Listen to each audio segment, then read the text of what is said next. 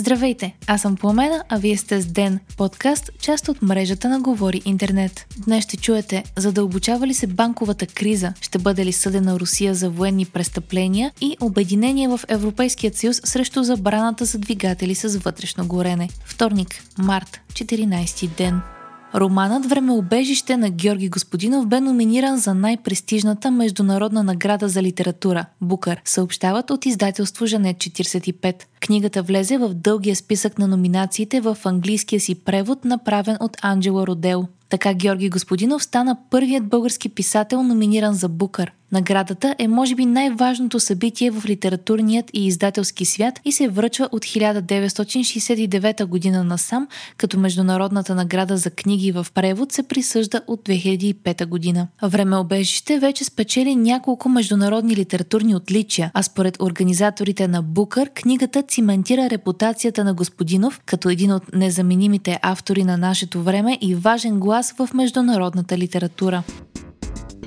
Глобалните банкови акции продължават да потъват под ударите на шоковите вълни от колапса на Silicon Valley Bank. Уверенията на американският президент Джо Байден и други политици, че всичко е под контрол, не успяха да успокоят пазарите, пише Reuters. Големи американски банки загубиха близо 90 милиарда долара от борсовата си стойност този понеделник, което направи загубите им за последните три търговски сесии почти 190 милиарда долара. Най-силно бяха ударени регионалните банки. Според анализаторите, несигурността продължава да застрашава сектора, като инвеститорите са силно притеснени за здравето на по-малките глобални банки, за перспективата за по-засегнати регулации и изборът да бъдат защитени вложителите банките за сметка на акционерите в случай, че и други банки фалират.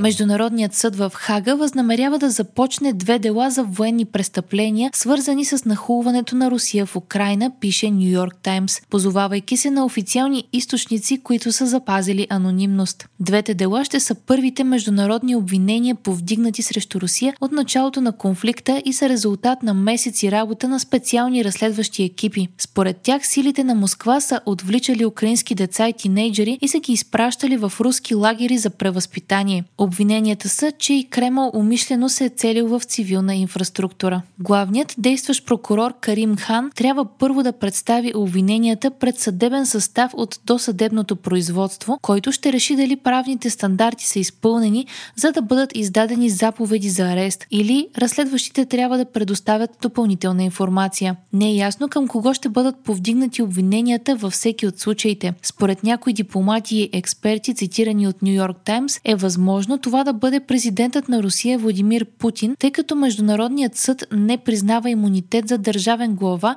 в случаите на военни престъпления, престъпления срещу човечеството и геноцид. Въпреки това, шансовете да има процес са малки, тъй като съдът не може да изслушва дела задочно, а шансовете Русия да предаде официалните си лица е никакъв. Кремъл отрича всички обвинения за военни престъпления, но международни и украински разследващи са събрали силни доказателства за широк спектър от зверства от началото на войната.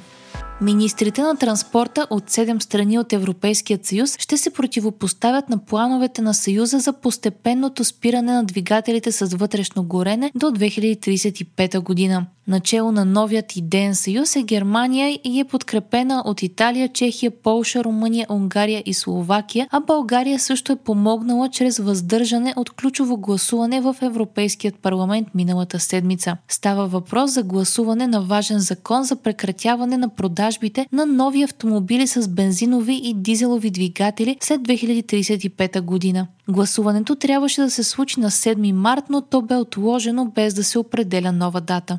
Германският министр на транспорта, законът се нуждае от спешни промени, а групата от скептичните държави иска отделна категория автомобили с двигатели с вътрешно горене, които могат да работят с синтетични въглеродно неутрални горива след 2035 година. Според тях е грешно да бъдат забранени двигатели с вътрешно горене, ако те могат да работят и по климатично неутрален начин. Забраната за двигатели с вътрешно горене е част от зелената сделка, с която Европейският съюз се ангажира да изгради въглеродно неутрална економика до 2050 година. САЩ, Великобритания и Австралия започват програма за строителство на ядрени подводници. Това обявиха лидерите на трите държави Джо Байден, Риши Сунак и Антони Албанезе от военно-морската база в Сан Диего, Калифорния. Грандиозният план цели да създаде флота от подводници, която да може да се противопоставя на Китай в Тихият океан. Подводниците ще се строят в Великобритания и Австралия, използвайки британски дизайн и реактори на Rolls-Royce, както и най-модерните технологии от всички три страни в Съюза. Сделката между САЩ, Великобритания и Австралия бе силно критикувана от Пекин и бе посрещната с голямо недоволство от Париж. Франция трябваше да снабди Австралия с подводници, но договорката им отпадна след създаването на Алкус, каквото е името на новият военноморски съюз.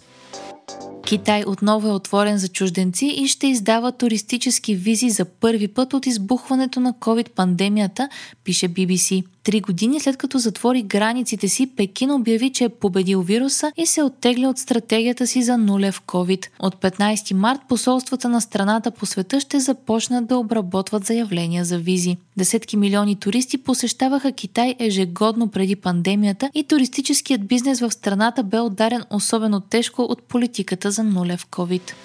Вие слушахте подкаста Ден, част от мрежата на Говори Интернет. Епизода подготвих аз по умена Крумова Петкова, а аудиомонтажа направи Антон Велев. Ден е независима медия и разчитаме на вас, слушателите ни. Можете да ни подкрепите, като станете наш патрон в patreon.com Говори Интернет и изберете опцията Денник.